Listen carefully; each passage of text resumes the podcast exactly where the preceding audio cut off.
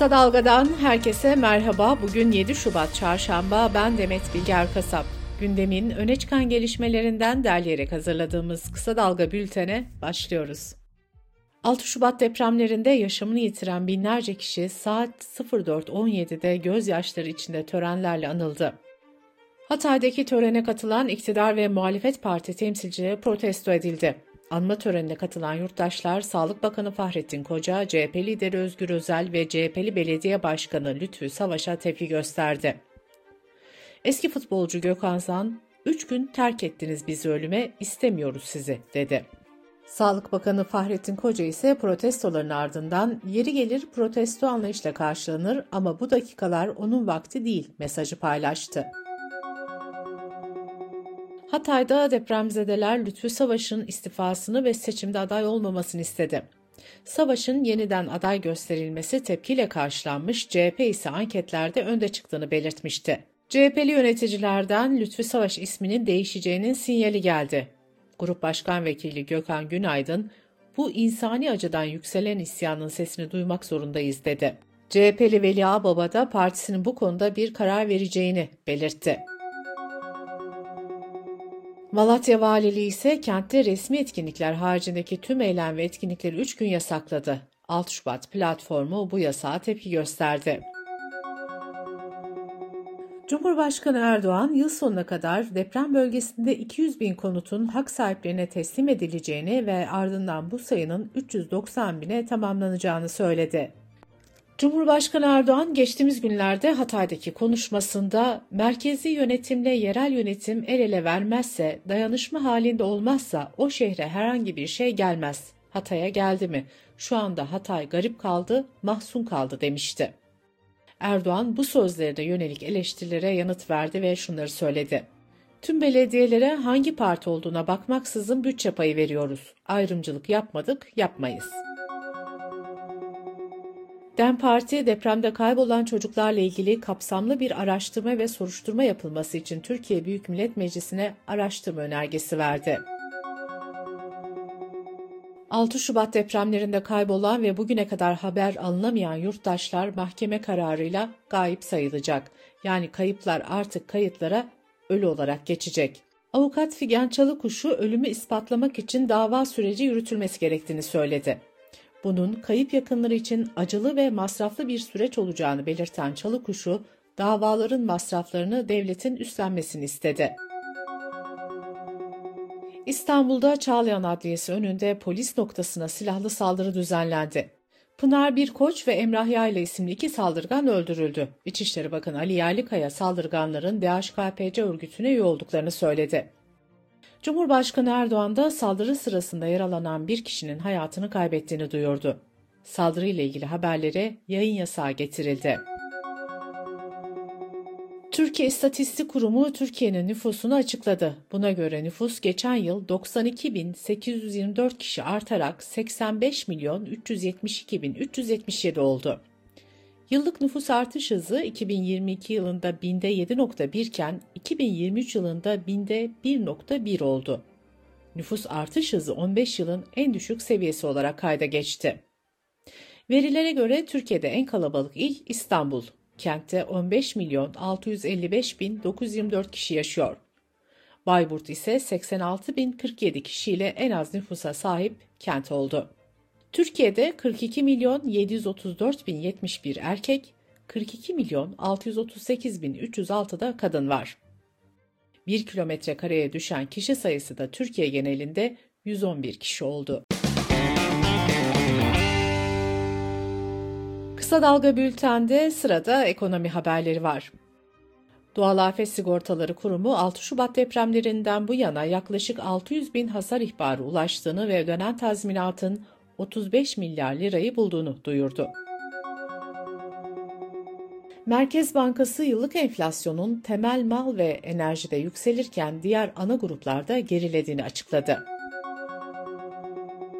OECD, 2023'te %3.1 olan küresel ekonomik büyümenin bu yıl %2.9'a gerileyeceğini duyurdu. Kurum, Türkiye'nin 2024 yılı ekonomisine yönelik %2.9 olan büyüme beklentisinde ise değişikliğe gitmedi.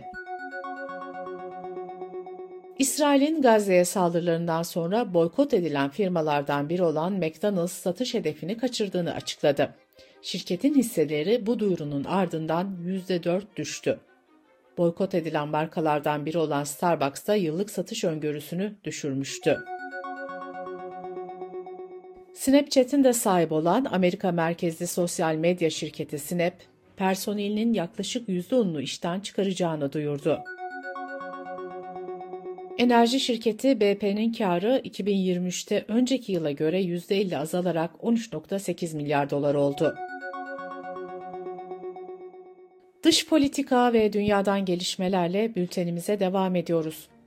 Gazze'deki Sağlık Bakanlığı, İsrail saldırılarında 27 binden fazla kişinin öldürüldüğünü açıklamıştı. Birleşmiş Milletler ise Gazze şeridinde 100 bine yakın kişinin öldürüldüğünü, yaralandığını ya da kaybolduğunu duyurdu.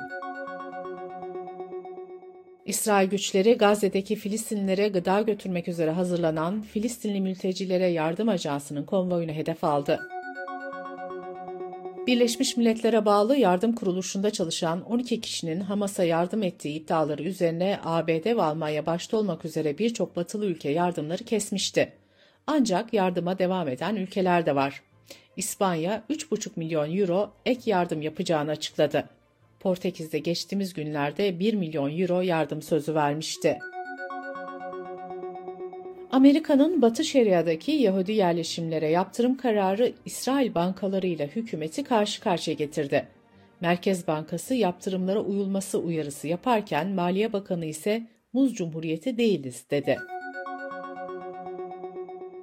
Ukrayna Güvenlik Servisi, Rusya Federal Güvenlik Servisi'nin ajan ağının deşifre edildiğini duyurdu.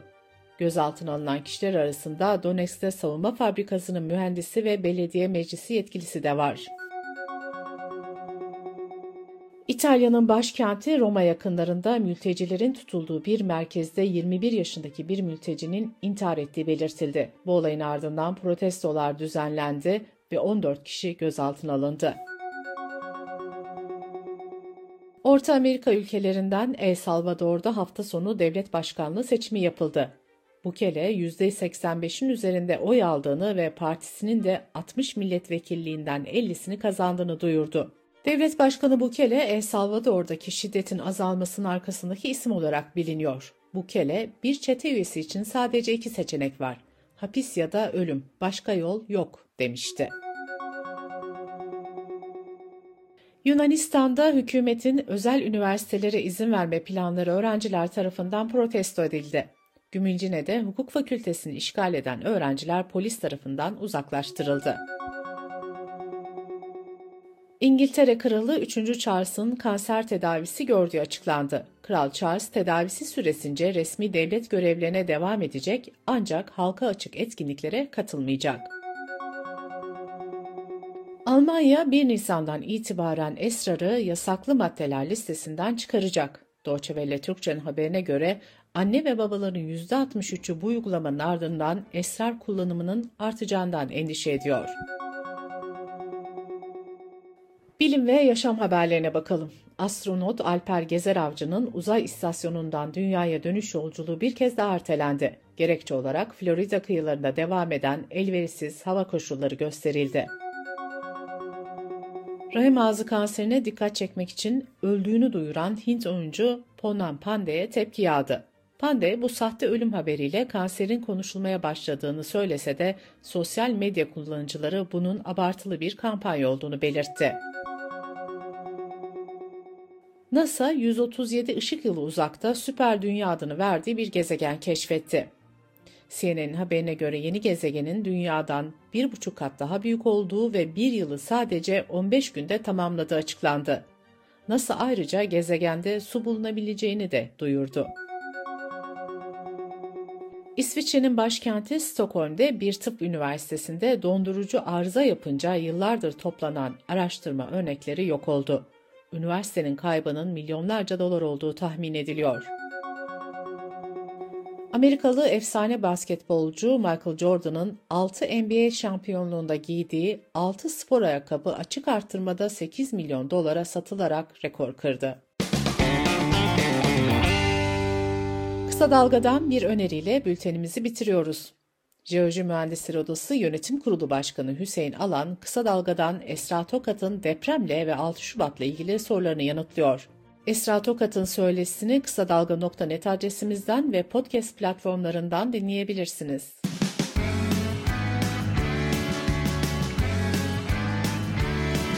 Kulağınız bizde olsun. Kısa Dalga Podcast.